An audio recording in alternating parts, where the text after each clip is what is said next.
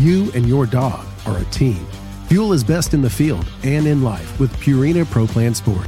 Made for hardworking dogs of all ages, every sport formula starts with real meat as the number one ingredient and is specifically formulated to support strength and stamina. Try it today and see why ProPlan is the official dog food of Ducks Unlimited. Learn more at ProPlansport.com.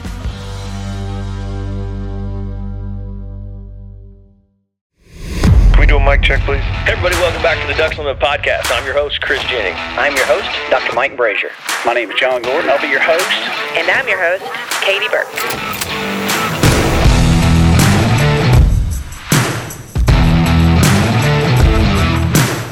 Welcome to the Ducks Unlimited podcast, the only podcast about all things waterfowl. From hunting insights to science based discussions about ducks, geese, and issues affecting waterfowl and wetlands conservation in North America, we bring the resource to you. The DU Podcast.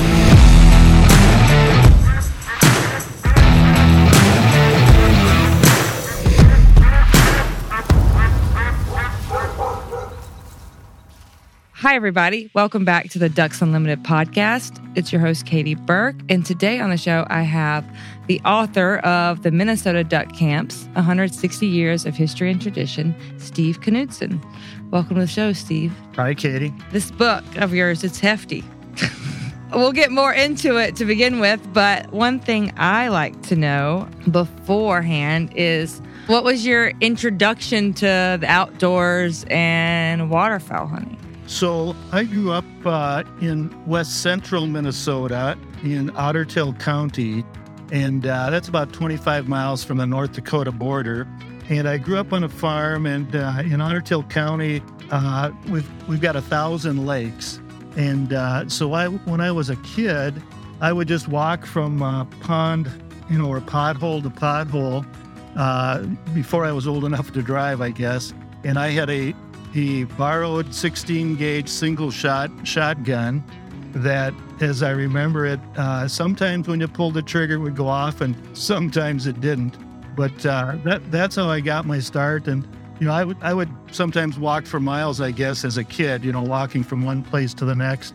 You know, i wasn't a very good shot in those days for sure. So yeah, i didn't have the uh, the problem of carrying back a whole lot of ducks to begin with. But uh, I grew up. I grew up on a farm in uh, in a great area for duck hunting, and so that's that's how I got my start. Yeah. Did your dad hunt at all, or were you kind of just doing it on your own? Yeah, my my dad did hunt, but uh, when I was sort of getting to that age, uh, be, because we were on a farm and uh, in the fall, you know, anybody that was old enough to help, and at, at that age, I wasn't quite probably that helpful, but uh, so I had time to go hunting, and my dad didn't. So I started duck hunting uh, mostly by myself, and then I had uh, a lot of friends from school and stuff that that were interested in duck hunting, and so we got together. And once we had our driver's license, uh, then we then we were really on the road. Yeah, I understand. Like I my cousins grew up and they would go with us a lot or they primarily became deer hunters because of that same reason. Like it was easier to do on their own and you know, like so because their dad was a farmer and duck hunting was always difficult for that reason. So I know that you did some work on, well, obviously you did all this research on camps, but I know with Doug Lodermeyer's book, you helped him with research on, I think, carvers and like decoys as well. So are you a collector on top of being an historian? Yes. And uh, I, I sort of got into the collecting decoys when uh, I, I, saw an advertisement one time in the middle of the winter for the annual decoy show that Minnesota has in the Twin Cities, and uh, you know, sort of like after hunting season, it's it's sort of like, well, okay, now what do I do until the next hunting season rolls around? So I thought it'd be interesting to go to the show, so I went there. That that show is in February, so I went there uh, because it was you know duck hunting related, and uh, it, it was kind of uh, mind blowing to see uh, what they what they really had available there for decoys and such. And so, yeah, I got into the decoy collecting. I I, I have some birds. I'm not a huge collector. I I'm uh, particularly interested in Minnesota decoys and and uh, uh, I grew up in Otter Tail County, so I have a particular interest in Ottertail County decoys, but uh, anything that's decoys that uh, were made by carvers or came from camps in sort of his, historic hunting areas in Minnesota are, are uh, areas that I'm interested in. So when was that first show for you? How old were you then?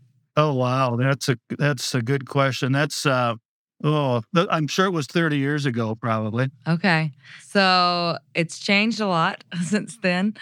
So at the time when you started collecting, you, were you just kind of in awe of everything or did you know what you wanted to collect? Like where you knew what your interest was? I, I made the mistake that I think most people make, and I just started collecting stuff. Right. And you know, if it, if it looked interesting, I was I was going to collect it. Partly because I it, I felt that unless I actually had it had one of those decoys and I could handle it regularly, I wouldn't get uh, knowledgeable enough to recognize uh, you know, similar decoys and such. So that was part of the reason I, I just had sort of a general interest. So yeah, yeah, I was collecting things from all over the country, and um, you know, that's that's the way it was.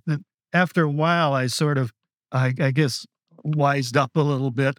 I and decided, well, you know, I need to concentrate on this. So that's when I kind of narrowed it down to Minnesota decoys, and and uh, if they had history behind them, that was even better. Yeah. Uh, do you remember what your first decoy was? Yeah, I bought a Mason, a Mason painted eye mallard from a guy who happened to. I bought it off of eBay, and it he happened to live only about uh, three miles from my house. you still have it? Uh, I do still have it. I really like that decoy, and uh, I, it was kind of interesting when I went over there to pick up the decoy uh, from that gentleman. He was a, a collector, and he had some really nice decoys, and all of a sudden I'm handling a $15,000 Mason decoy, not the one I bought. right. But uh, in his collection, and it was sort of like, wow, this is uh, this is even more amazing than I thought. Right. So something that's common among collectors that since I've talked to so many, after buying that decoy, did that form did you form a relationship with that collector and did that influence you or was it another collector down the road? Yeah, like did you have any significant relationships to help you with collecting? that particular first decoy that I bought didn't really turn into a you know personal relationship or anything with that particular collector. Although I did run into him at shows and things, um, it was more so when I was at the show, at the different shows, because I would go annually every time they had the show. You'd you'd run into different um, uh, collectors and uh, folks that were selling their decoys and such. And when you're first learning, it was sort of, you know, kind of an eye opening experience. And you talk to a whole bunch of different people. And, uh, so, you know, certain folks just seem to, um, you seem to connect with uh, even more so than the others. And so that's sort of where I've, I, I think I got into um, kind of refining what I was interested in. And then along the way, I, I, I um, met up with Doug Lodermeyer, who's, you know, written the books on duck, Minnesota duck decoys and duck calls and uh, he he was extremely helpful in in uh, me sort of getting a, a handle on that.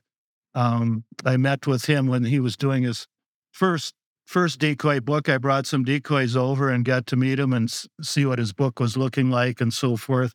Um, so so that was a that was kind of a big uh, big influence. Yeah, that's usually common I find with collectors, and it's also one of the like main pieces of advice people give to new collectors is forming those relationships um, and going to shows and meeting those people to kind of help them figure out where they want to go with their collection. That's so that's why I asked that. When did you turn? So you're starting to collect decoys and you're a waterfowl hunter. At what point do you turn and get interested in the duck camps of Minnesota? That was sort of an accident. I, I never had an intention uh, or thought I had an interest in writing a book, that's for sure. But actually, it was almost exactly seven years ago. I went to the National Decoy Show in Chicago. And uh, getting back to Doug Lodermeyer, he, he was giving a presentation at that show on the history of Minnesota duck decoys. And I thought, I always had always wanted to go to that show and never quite gotten around to it. And I thought that'd be a great a great reason to go to the show and then uh, hear what Doug had to say. So in in his presentation, he mentioned that he was starting work on a on a new volume of uh, duck decoy books and duck call books, and in his uh, decoy books, particularly, he, he's always had some history of duck hunting and duck hunting locations and so forth in there. And he mentioned that in the, the new book he was working on, he wanted to get uh, more history and more information on Lake Christina, which is uh, located in central Minnesota. It's you know one of the most historic duck hunting lakes in Minnesota. Great uh, historically a great uh, canvasback lake. And uh, as I mentioned before, I grew up in Otter Tail County, and uh, we still we have a cabin up in in that area, and uh, I hunt hunt in uh, Otter Tail County area all fall, and so I'm driving by the Lake Christina area all the time. So I got together with Doug, and I just mentioned uh, if you ever need anybody to do some research on uh, on decoys from Lake Christina area or any kind of history, you know, let me know. So anyway, he took me up on that. I started doing some research on some particular uh, carvers that were thought to be from the Lake Christina area, and uh, and that sort of evolved into some other research Doug asked me to do. And while I was doing that, uh, the decoy carver uh, research, I, I kept running into information on old duck camps, you know, his, history of camps on Christina, and then that expanded into some counties around that area.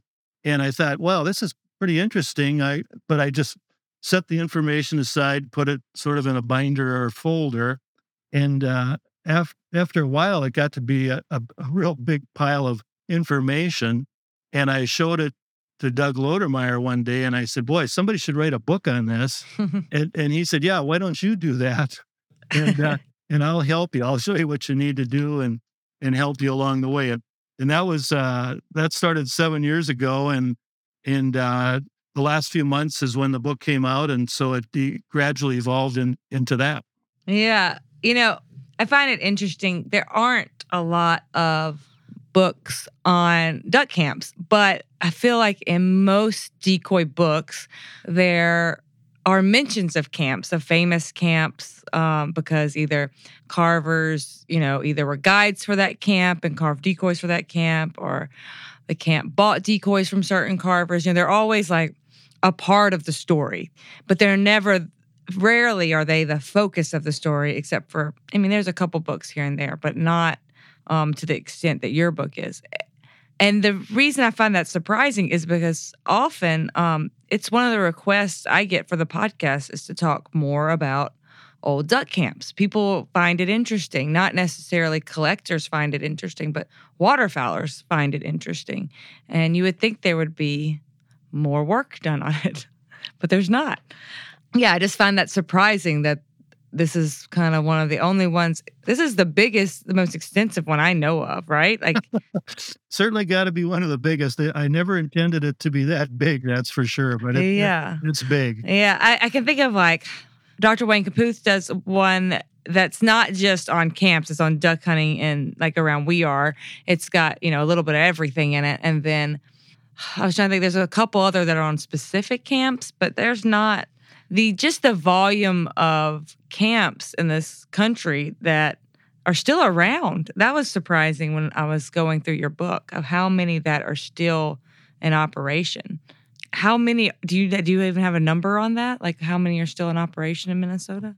Well, you know, we've got there's a lot of camps identified in the book. Yes. And uh, about 400 I would say that over time that we've identified right. there's about 400 and uh, it uh, for the for the camps that are identified in the book or covered in the book 200 of those camps are still active. Wow. Um, there, you know there's certainly more camps than that that are active as i found out since the book came out a couple of months ago because people are calling me and telling me about camps i was not aware of. Right. But one of, and, and one of the things i learned which which i thought was pretty interesting was how many really old camps are still active in minnesota um, there's there's over 50 active camps in Minnesota that are over 100 years old. That that really surprised me. I, I hadn't expected that.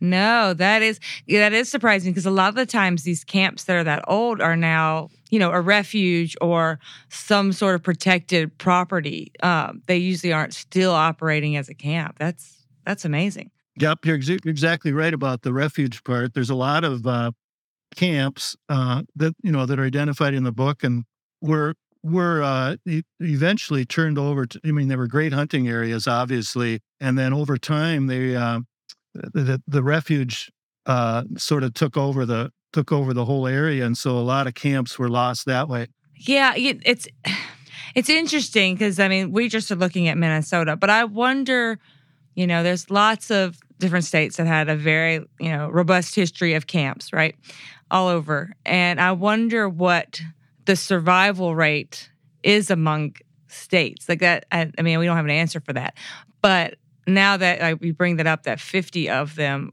are over 100 years old, I wonder how that pans out across the country. Maybe someone listening can give us an answer. But that's really interesting. I wonder if Minnesota tends to be higher. The one thing I do want to ask, though, before we get into specific camps, which I have questions about. I mean, the railroad was significant um, in a lot of states, waterfowling camps like North Car- North Carolina. You know, what do you think the railroad's influences on how the land was developed because of this? Do you think like areas stayed more rural because there was waterfowling there because where the the railroad was coming in and bringing them in, or did towns develop around that? Like, how do you think the rail railroad industry like influenced the waterfowling in Minnesota and these camps?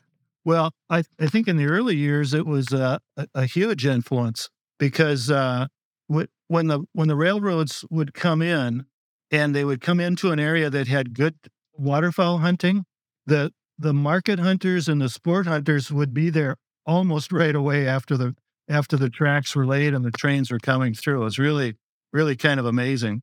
Yeah, I wonder what that word of mouth was like. Who's the person telling them to come? Well, you know? yeah. Well, um, for as an example, there there is a there's a uh, club uh, in Minnesota called the Railroad Gun Club, Right. and uh, you know most of these camps they had a physical location. You know, they had a duck pass, or they had a, a a lake or a slough or property on a good hunting lake.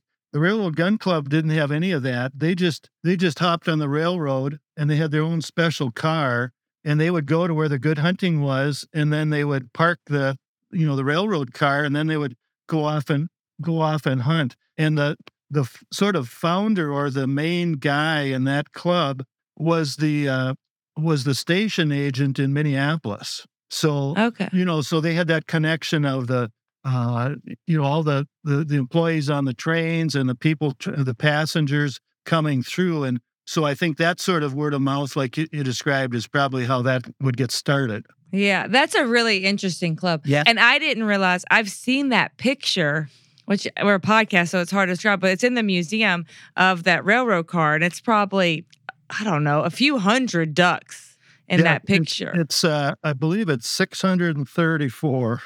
what? I didn't Oh. know you knew, I didn't know anyone knew the answer to that. Yep. 634. Yep, I could. I'll double check the number, but I'm pretty sure that's what it is. Yeah, that. Did you, did you say it's in the museum? Are you referring to the museum in Memphis? Yes, it's in the market hunting section on the timeline. Yep. That picture is on the wall. Yeah. Yep, I think I saw it there. That's a that's a yeah, that picture has made its rounds. That was, you know, that was in New York papers way back in the 1880s and that's that's uh that picture's taken in St. Paul. Oh wow. Well, I'm glad I can tell visitors that there are 634 ducks in there. Yep. that's a that's a lot of ducks. And there's only probably like 8 hunters in that picture.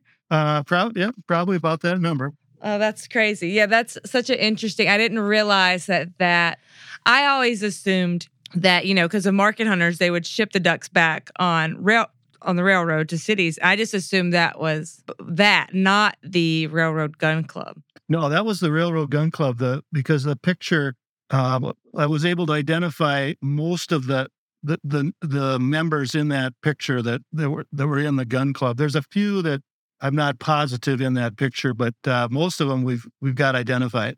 Oh wow! So how many members were of the Railroad Gun Club? Was it like more conducive to have more members because it was you know something that went in and out, or? Um, I think there was probably about probably around eight that were sort of steady members, and then it seemed like they had sort of a um, a variable number of additional uh, hunters that would sort of come and go over time. Okay. So it wasn't a wasn't a real big club, and, and maybe because um, they were pretty much you know relegated to being in in one uh, railroad car rather than having a you know a real big clubhouse somewhere. Yeah, that's a really interesting one. That's pretty unique to your area. Like I haven't really, I don't think I've heard of anyone having that as well. But so in your book, you kind of like I find the Minnesota area because it's so different from where I hunt. I grew up hunting in Mississippi.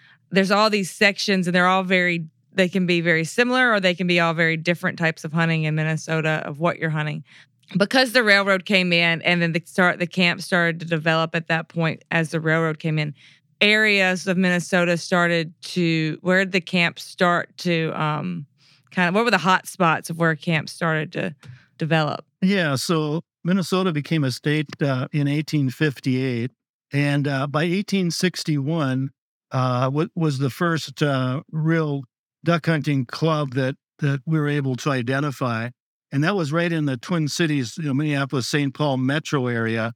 Um, because it was such, it was you know really lightly populated at the beginning. It was where the Mississippi River f- flows through, and then just north of St. Paul there was a uh, a location uh, actually on a uh, a stagecoach. It was a way station. It was a roadhouse called Van Ellsberg's.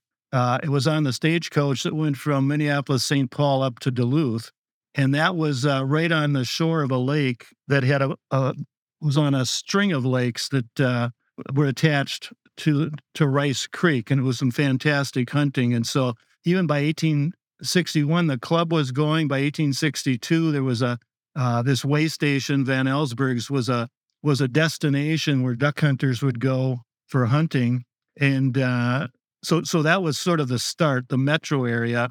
And then as the trains would start to uh, go out through Minnesota, that was happening uh, mostly in the 1870s and into the 1880s.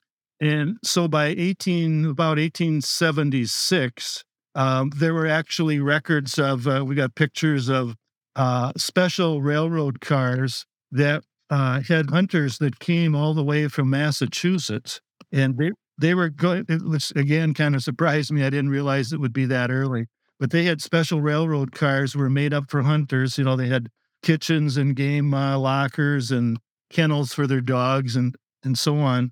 And uh, they were going through, you know, shortly after the tracks were laid, they were going through Minnesota into these areas and not only duck hunting, but you know, hunting other game as well, and continuing out even into North Dakota, into Dakota Territory, um, and and then a little bit later in the 1880s, um, again the the railroad started emanating from the Twin Cities and going north and west and southwest, and as they went to new areas, if there was good duck hunting, um, you know, as we talked about, the, the market hunters and the sport hunters would be there almost almost right away. Uh, in the 1880s, um, the train was going uh, northwest out of the Minneapolis St. Paul area up towards uh, where Fargo, North Dakota is these days, up to the Red River Valley. They were, you know, heading towards the Bonanza farms where the grain farms were for railroad traffic.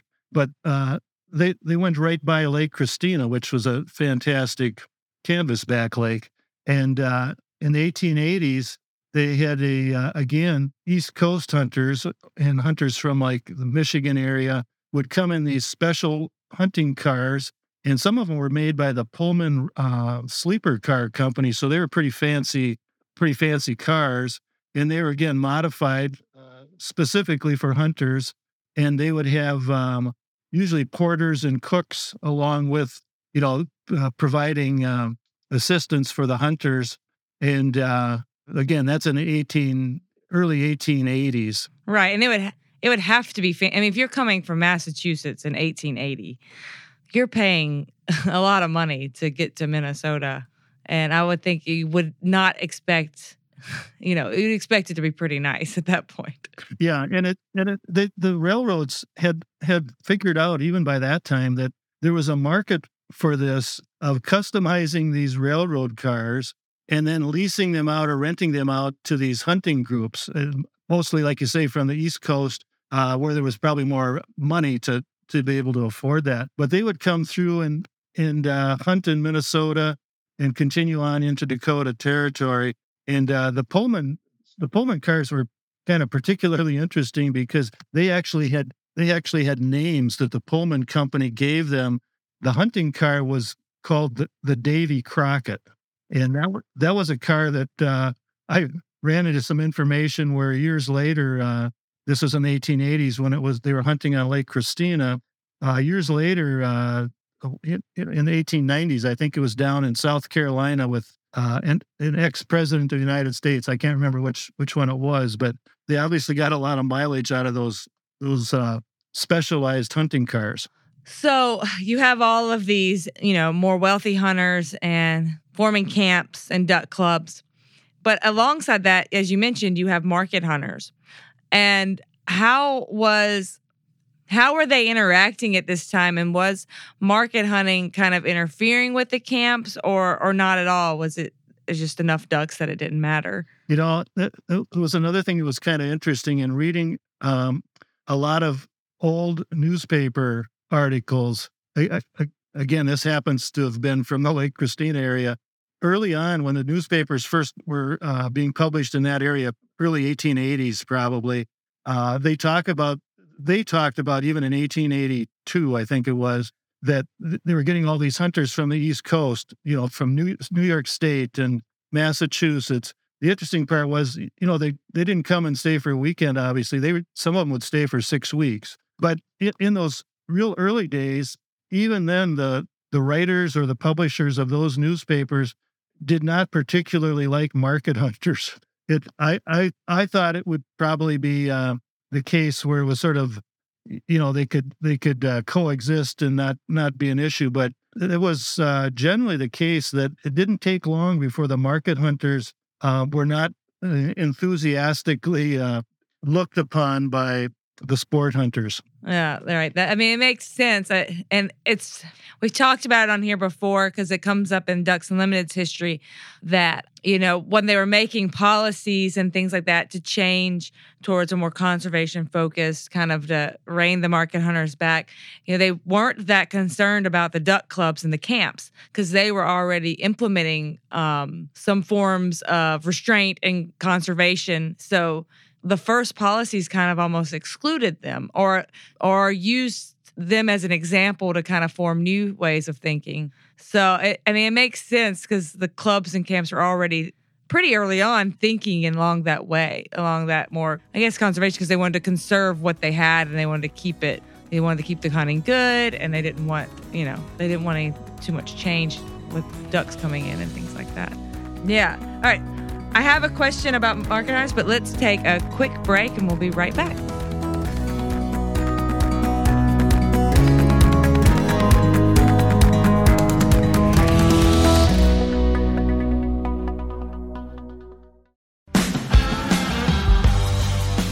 You and your dog are a team.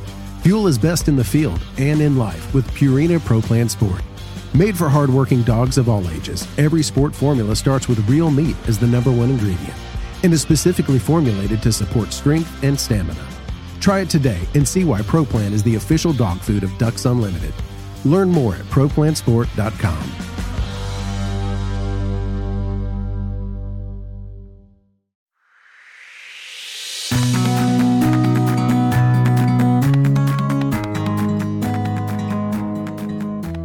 Thanks for sticking with us. My question about market hunters pertains to um, it was the Heron Lake. I think I read in yours. I love about the um, 1901 market hunters that were arrested, and they like it was. I think it was one was charged. The leader was charged with sixty-five dollars, and the other one was charged with 40, thirty-five dollars.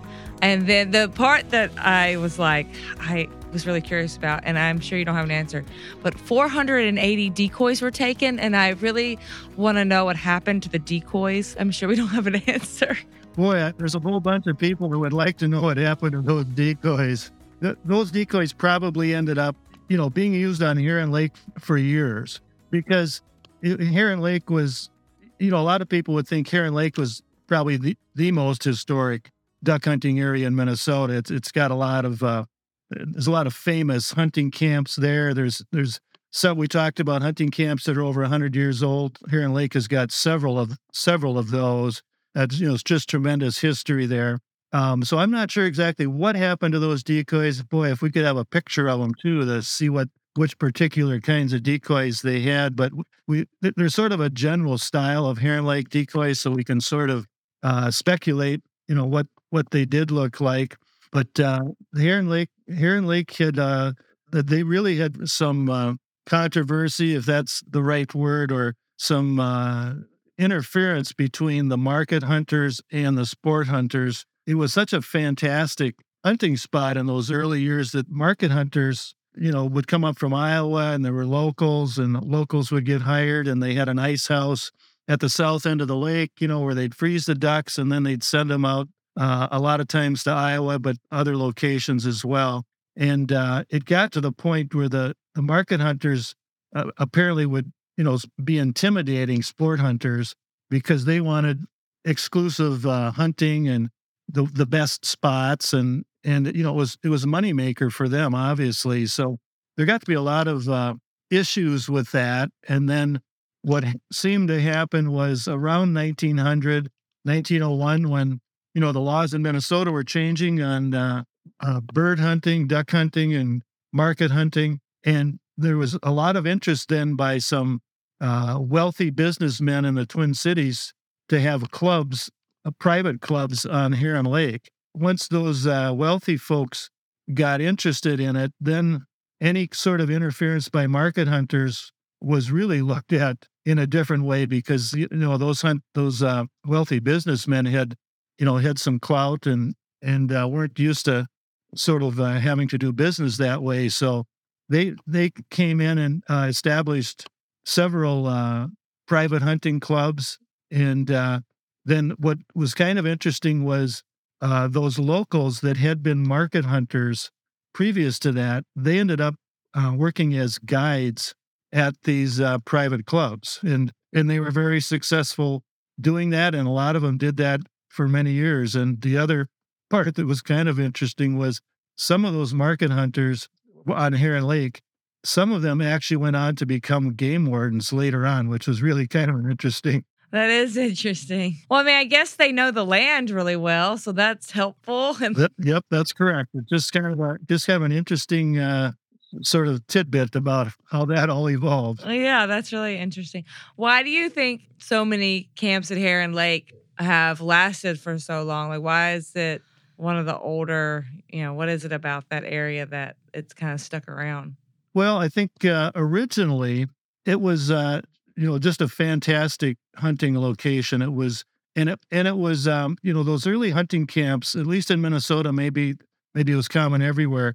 That their number one duck that they were really interested in was canvasbacks, and Heron Lake was a tremendous canvasback lake. Uh, th- there's reports that uh, well, they called it the Chesapeake of the West at, at one point because the reporting was that you know more birds staged on Heron Lake at one time than anywhere other than Ches- Chesapeake Bay. So that's why they gave it the name uh, Chesapeake of the West. But there were reports of uh, 700,000 cans on the lake, you know, back in the late 1800s, and so that that was the the first attraction. What sort of helped that was there was a, a railroad that came right from the Twin Cities and went uh, within yards of the north end of Heron Lake. And uh, so there was a train depot right there. So it was very convenient for these uh, businessmen from the Twin Cities to go to that location. Tremendous hunting, uh, hunting of the, you know, their most desired bird canvasbacks. And uh, e- even the history of how that uh, train came to, that railroad came to be, there's, there's some write ups and descriptions saying that the original destination or where the path where that railroad was going to go was farther north than where it ended up. And the, the speculation is it was actually moved right to the edge of Heron Lake because the president of that railroad, uh, Elias Drake, was a was a well known duck hunter, and uh, it, he owned property right around the lake. And so there's speculation that the reason that uh, Railroad comes right along the edge of Heron Lake uh, had something to do with the tremendous hunting. So that's that's how it sort of got started. It was always a tremendous hunting lake, and so these these camps were established, and they were very in very early days. They were into the conservation part of it. They uh, uh, even in 1906 they had some rules and regulations that they published that you know you couldn't hunt after two o'clock on the lake, and they had rules about what time you could start and uh, you know how you handled yourself when you're retrieving birds, and it was a gentleman's agreement uh, that everybody signed, and and uh, the guides and the these uh, camp owners, and it it's still it's still actually in effect today. It's kind of an amazing uh, early conservation agreement that was probably originated by uh, James Ford Bell. He was the you know the founder of General Mills, and and uh, he was a camp owner on on Heron Lake, and you know obviously a conservationist. He moved up uh, into Otter Tail County later on, and then eventually up into you know Delta Marsh. Yeah, well, that's really interesting. So, because of that, do you think with the early conservation, what is the hunting? I mean, I'm from Mississippi, so I don't know enough about it, but how has the hunting evolved, and how are they still? What are they doing to still, I guess, keep those camps alive? I mean, is it some of the similar families that own these camps? Have they just been passed down or so that's a lot of questions in one question. But yeah, so what is why have they survived in the way that they have, I guess? Yeah, I think of I think uh you know, it is a tremendous it's it's a it's a big it's a big lake. It was a tremendous hunting location. It's still a very good hunting location, although I think, you know, the, the folks that have hunted there for years will say, um, eh, and this is sort of a general situation, I would say, in most of Minnesota, is, you know, the hunting isn't what it used to be. That's what everybody says everywhere, Steve. Yeah, yeah, I understand. And so, so I think that's the case. But it's still, it still can be a very good hunting location. And to answer, uh, you know, part of your question there too, there is a lot of uh, continuity of some of these camps that are on Heron Lake, and this this is in other areas of the state too. But some of the areas on Heron Lake or these camps, um, they've still got some of the same families involved in these camps that were there uh, probably 100 years ago. I, I, know of other camps outside of Heron Lake that are in that situation as well. So I think there's there's you know there's the good hunting, but then there's also the um, the history. Well, the history and the tradition of you know our our family was there, and uh, you know we sort of continue on with that same tradition. Yeah. So what's the oldest camp? The the oldest camp that's still active would be uh, on Heron Lake, not surprisingly, I guess. Um, and that would be the Windsor Farm, which started uh, in the 1870s sometime. There's other camps that are close to that in, in Otter Tail County that uh, was started about 1881. And uh, that, and actually, that's the location where James Ford Bell moved to from Heron Lake when the Heron Lake hunting slowed down in the you know 1916 1920 time frame and uh, that camp had bell family members in it for for a long time until maybe 20 or some years ago and there's but there's still uh, family from those early members 19 uh, probably a little after 1920 but some of those uh, uh, family members are still hunting that location so there's there, there's several camps that go back, you know, 100, well, 140 years or so. Wow. One of the other areas that, well, it was one part of that you mentioned, and I, and I didn't think about it in regards to Minnesota, but there you talk about Swan Lake, which I like you describe a little bit about Swan Lake, but before we get into about how I mean, these some of these camps had to survive the Dust Bowl years, where these lakes almost dried up, and I don't. It's hard to think about when you think about Minnesota and you think about the size of these lakes, it's hard to imagine them almost drying up, but that was the case. And, you know, they had to survive this time. Plus, you know, the war comes quickly after. So it's it's amazing that some of these camps made it through these really hard years. But I'd like you to kind of describe that a little bit more, um, if you could. Yeah. So Swan Lake again is one of the most historic uh, areas. You know, some people would say uh, Heron Lake, Swan Lake, and Lake Christina are are uh, you know maybe three of the most historic because there's been a lot written about them.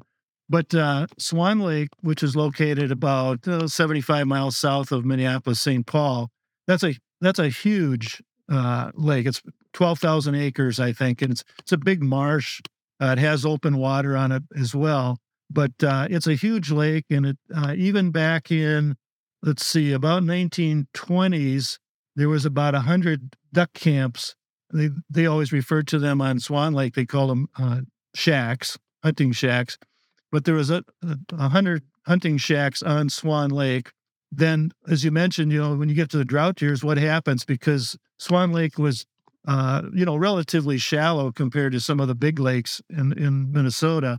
So there's a lot of pictures. Uh, there's some pictures in the book of what Swan look, Lake looked like in the Dust Bowl years, and and you know they're pheasant hunting out in, what used to be the duck hunting area in Swan Lake, and you know so it got mo- almost all of it got totally overgrown with uh, vegetation, and it was dried up, and they were you know the farmers would go out there and they're you know planting potatoes and growing crops, and I I interviewed a older gentleman uh, that had a uh, grew up on a farm along Swan Lake, and he was describing in the in the drought years, you know, it was so dry, they were they were always afraid of grass fires.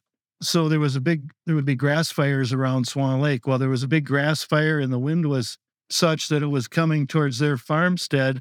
So his his uh, dad had to get out with a tractor and a plow and plowed a circle around the farmstead, you know, to get black dirt rather than have uh, all that dry grass in between uh, them and the um, the you know the oncoming fire, and that that's something that was actually kind of common back then. Is they would get farm equipment out and try to isolate the farmsteads because uh, those those grass fires and prairie fi- fires in the in the drought years could be uh, really destructive. So, but you know, in some cases, uh, after the drought years, then at Swan Lake, for example, uh, other lakes as well, you had all that vegetation growing, and then when the water did come back, there was actually some fantastic hunting in in years after that. You know, which isn't so unusual. You know, we see that in some of the other uh, hunting uh, sloughs and lakes and so forth around here, where you get you get a drought year and things dry out, and then the water comes back. It can be some great habitat. Right. I wonder. It makes me think. Okay, so you're you're dealing with all of that, um, the drought, and then just kind of like this lack of resources, you know, you're you, it's hard to find food, water, all the things, right? Um, and then all of a sudden you have all this abundance. I wonder if that helps because of the scarcity. I wonder if the abundance then just revived it in its own self because people were so happy to have all these things that they had been missing for those those years. You know.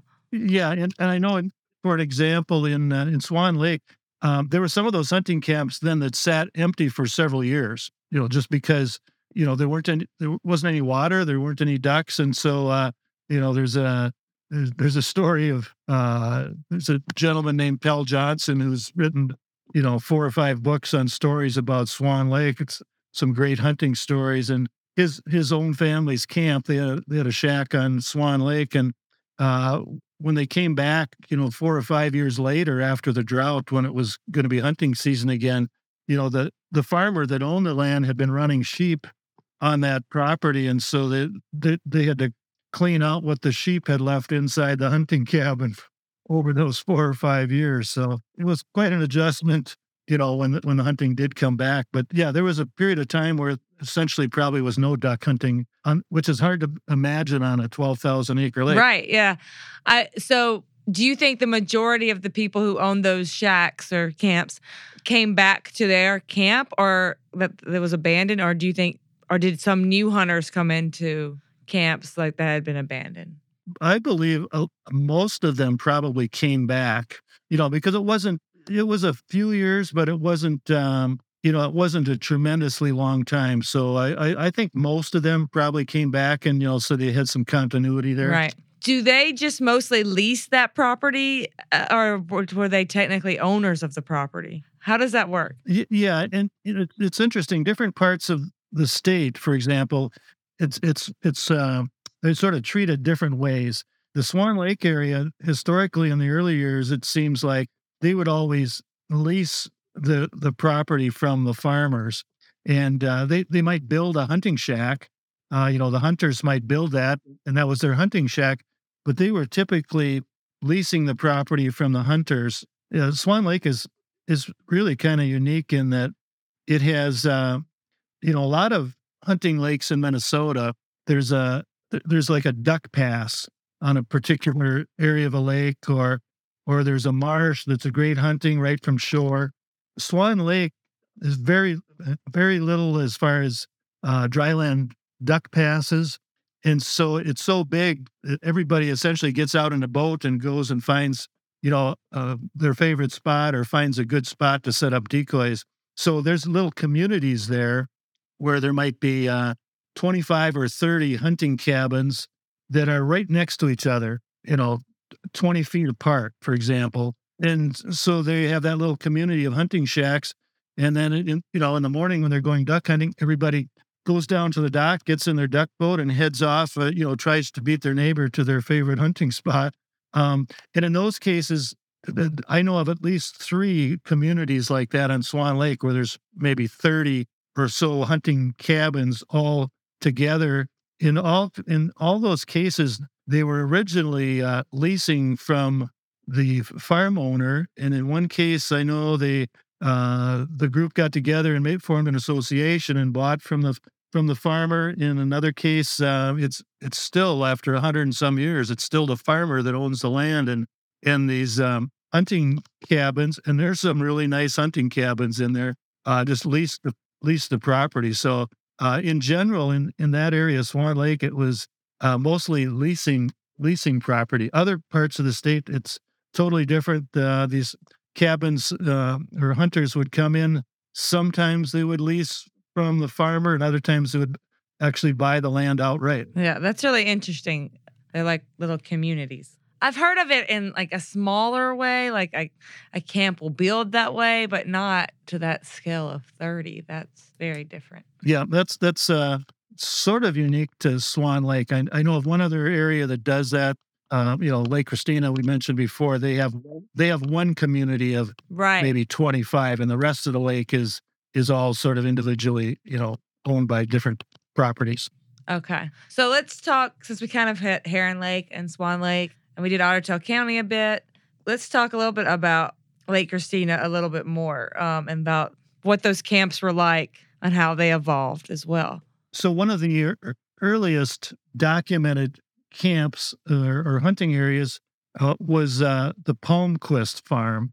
And uh, there was a, the earliest documented. Again, there were probably market hunters before this gentleman, but the earliest really well documented uh, market hunter was a man named Sam Fertig, and he hunted out of the Palmquist uh, farm. He he uh, was hunting by 1889. I'm sure there were market hunters there before that because the the railroad came to Lake Christina uh, in late 1879. So by 1880, there's there would have been uh, some market hunters and sport hunters there. But 1889 uh, was when uh, uh, Sam Fertig was there.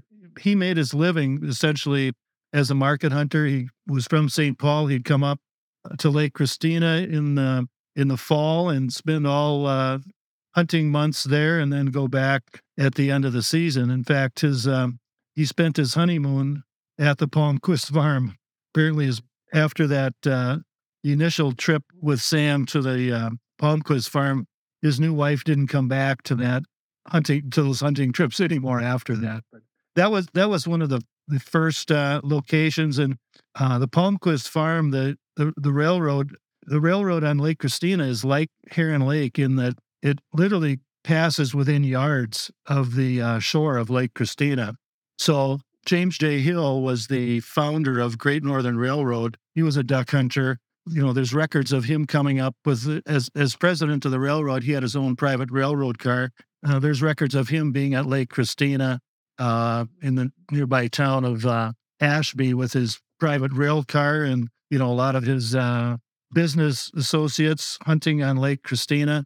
And uh, the the fact that the train went right by the shore of the lake, it was common practice for the uh, engineers to blow the, the, you know, there's their steam engines had whistles, and so they would blow that as they went by because that would scare up ducks, and which, which was good for the hunter. and then the other thing about the railroad being right by the shore of Lake Christina, uh, the market hunters they would just flag down the train and uh, you know load their ducks onto it and send it down to Minneapolis and St. Paul. Oh wow, yeah. So, so those were the starts. The the start of that 1889 uh, was a a year that was the first duck camp that was identified on the lake. It was a camp called uh, the Interlaken Club, which was right next to the Palmquist, again, right on the railroad tracks there. And there was a, uh, some some of the other camps. There was a camp called Millionaires Point, and uh, that was that was started in uh, about 1920, and that was the uh, it, it's still a it's still a active duck camp, and so that's that would be considered the longest continually active duck camp on Lake Christina. So that's uh, you know a little over 100 years old. Another one of those 100 year old camps. Yeah, there's a lot of these 100 year old camps. All right. I'm gonna get to my last question, which I'm embarrassed to ask, but I have a couple of coworkers that would be mad at me if I didn't ask. But I'm just gonna let you know it's not my question. I'm not a believer.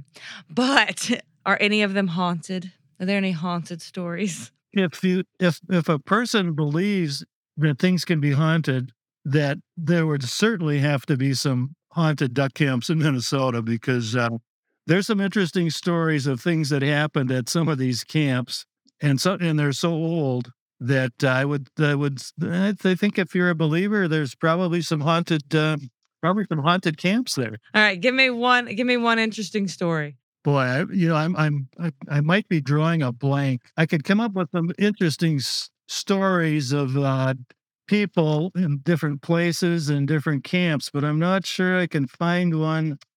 Well, there's the, there's one. Uh, I, was talking with a gentleman, uh, interviewing a gentleman a few years back. His grandfather was a caretaker at one of the camps. Again, this happens to be up in Otter Tail County. They got a lot of lakes, so they got a lot of hunting camps. And uh, when when this gentleman was probably nine or ten years old, uh, he would, you know, his his grandfather would have him come out to the camp and help clean up, you know, clean up the pits and and uh, the clubhouse and things like that. And normally, uh, his grandfather would have him come with him during the week when the hunters weren't there because it was a big hunting camp. Uh, some hunters from the Twin Cities had it. Um, so then he thought it was kind of unusual when his his granddad called him on a Saturday and said, "I come with me to the camp. We got to go over there and do some things." So he goes over there. So they walk into the camp and uh, clubhouse, and the, it was in the afternoon. So all the hunters are sitting around a table playing cards or something like that. So they they walk up to the table, and uh, his his granddad says, "Oh, I want to introduce you to my grandson." And uh, the man whose back was turned to the boy as he walked up turned around to look at him, and it was uh, Matt Dillon from the Gunsmoke TV show. And if you have to be of a certain vintage to maybe even be familiar with that show, but back in the 1960s, when when this ten uh, year old boy was watching TV, this was the biggest hero he had in his life, and so he was sort of in shock. But then uh, Matt Dillon, who's really James Arness, an actor from Minneapolis, uh, this gentleman uh, who was 10 years old at the time said, So uh, Matt Dillon stood up and stood up and stood up. Matt Dillon or James Arness was six foot seven. He was a big man and and he uh, he fit the exact mold of what this young guy thought uh, Matt Dillon should look like, you know, bigger than life. And so when when I talked to this uh, gentleman uh, a few years back, he was probably 70 years old you could tell even at that point it was still a big deal to have met met this famous uh, hero of his. So I thought that was just kind of an interesting story. Well, all right. So we've have taken up a lot of your time. So, um, but before we go, is there anything that you want to add that you want our listeners to know about? I think you know one camp we didn't talk about that might be of interest was a camp called the Rice Lake Syndicate. And uh, oh yes, which actually got its start on Heron Lake. Uh, it was a camp that was started in 1906 on Heron Lake. And it had, uh, again, some uh, very prominent business businessmen from the Twin Cities, Minneapolis and St. Paul, and uh, most of them were uh, bankers or railroad presidents and things like that. Uh, I think we talked about uh, James J. Hill, you know, was founder of uh, Great Northern. His son, Louis Hill, took over for James J. Hill and was president of that railroad. He again had his own private rail car, which was great for hunting if you were a duck hunter. But uh, when the hunting at Heron Lake slowed down, they looked for other areas to hunt as well. And they moved up into the north central part of the state, up into Becker County, and in an uh, area called uh, Rice Lake was one of the lakes. And they they eventually controlled or owned uh, entire lakes um, in that area where they hunted.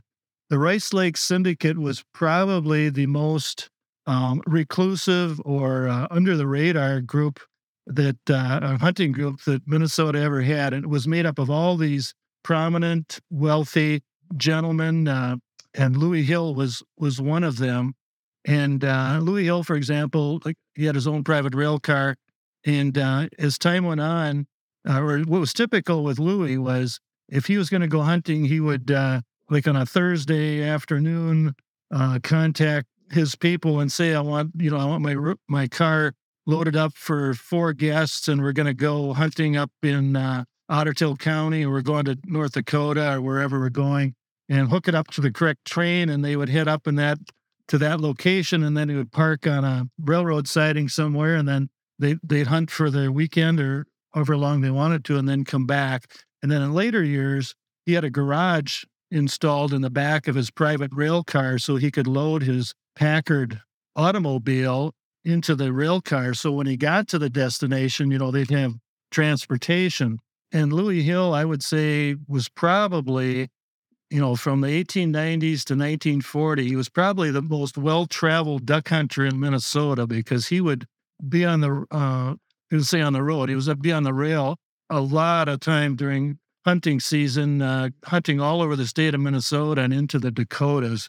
So he was an avid hunter and he was just an example of uh, what the folks in this Rice Lake Syndicate um, were were like. You know, they had Titanic. They had a Titanic survivor was in that was in that group. Uh, uh, Olympic gold medal winner was in that group. The first airline airline pilot in uh, Minnesota was in that group. Very very interesting. But they're an example of uh, this this very large hunting area they controlled up in Becker County the federal government came in to establish a refuge there in 1935, Tamarack uh, National Wildlife Refuge. In addition to the Rice Lake Syndicate, there were other prominent hunting groups in that area too. And obviously, they didn't want to give up those that great hunting they had up in that in that area. So uh, those groups were able to hold off the federal government for about 30 years before they finally had to sell their properties to become part of the refuge. It's it's now a 35,000 acre uh, refuge, but it, it, was just an, uh, another example of uh, some of these uh, hunting camps that, and I'm sure if it would have been taken over by a refuge, that would still be an ongoing hunting camp as well. Yeah, I wonder if it would still operate the same way, like hopping around like he did. Yeah, that would be uh, that would be a little different because obviously he had the advantage as as did his father and several of these other business businessmen back in the day had their own private rail cars, and uh, they would do that. They would go to these, um, travel across these states and and go hunting and stop wherever they wanted to on a railroad siding and hunt for a while and then and then continue on. And uh, I, I guess I've always thought if if a person, if you were a duck hunter and you could go back in time, if you're in Minnesota, I think uh, uh, going back into one of these groups that had these early railroad car connections where you could go anywhere you want. Um, as as soon as as soon as those areas became open to hunting, that would have been some pretty interesting times. Oh yeah, and then you have the like benefit of finishing the hunt, and you have this railroad car that's very comfortable. That Ab- absolutely, hop right back on. Pretty good life. Well, Steve, thank you so much for coming on this show. This has been really great. Thank you for having me. It was great. Steve's book is Minnesota Duck Camps 160 Years of History and Tradition. So please check it out. If you want to know anything about Minnesota duck camps, this is the book. Thank you, Steve, for coming on the show. Thank you, Chris Isaac, our producer. And thanks you, our listeners, for supporting wetlands and waterfowl conservation.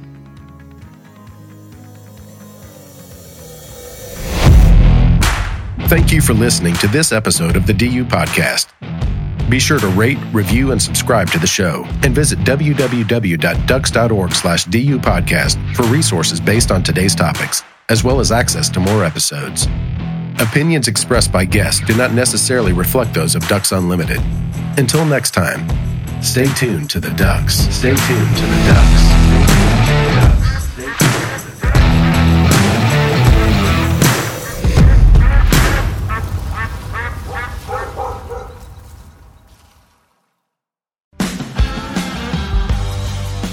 You and your dog are a team. Fuel is best in the field and in life with Purina Pro Plan Sport. Made for hardworking dogs of all ages, every sport formula starts with real meat as the number one ingredient and is specifically formulated to support strength and stamina. Try it today and see why ProPlan is the official dog food of Ducks Unlimited. Learn more at ProPlansport.com.